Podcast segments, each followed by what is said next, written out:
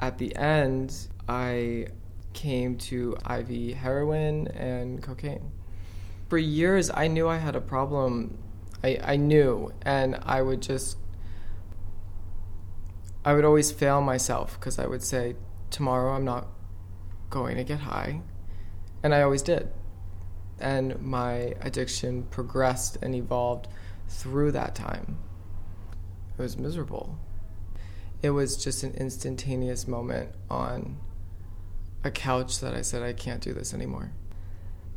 I was living with all my few belongings in someone else's garage in a house with people who used drugs and the living environments weren't pristine. I was tired and empty, and I had no way to get more drugs, and I was just laying there looking up at a water stain on the ceiling that I swear looked like like the Madonna. And I was I said I think it was as simple as I, I can't do this anymore. And I moved home. I'm lucky.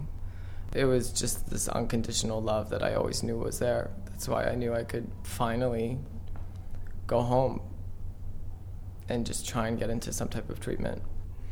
Took us about a month to get myself into a rehab because the waiting lists were so long and we kept on getting the runaround. They're just not available. It took me a month when I was finally ready, and all I could do was lay on my mother's couch with my arms crossed, binge watching some type of TV show to try and get through the day waiting for her to get, get home from work, just waiting to get into a program to finally be able to do it.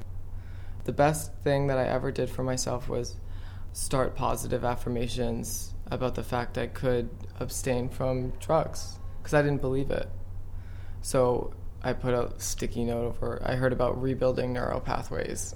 it's really it sounds silly, but put a sticky note over my light switch that I can actually stay clean. And I eventually, because daily repetition, hourly in a sense, for the last 20 months of saying that, I eventually just started thinking that way. Became tangible. I have a better life than I could have ever imagined. I have loving and caring friends. I have a relationship, a true relationship with my mother and father. I'm a fully functioning member of society with a job with dental and health insurance. You know, I have my own mattress. I'm not on a couch. I have my own mattress with a mattress topper. and I'm moving into an apartment now that's healthy with another healthy recovering addict.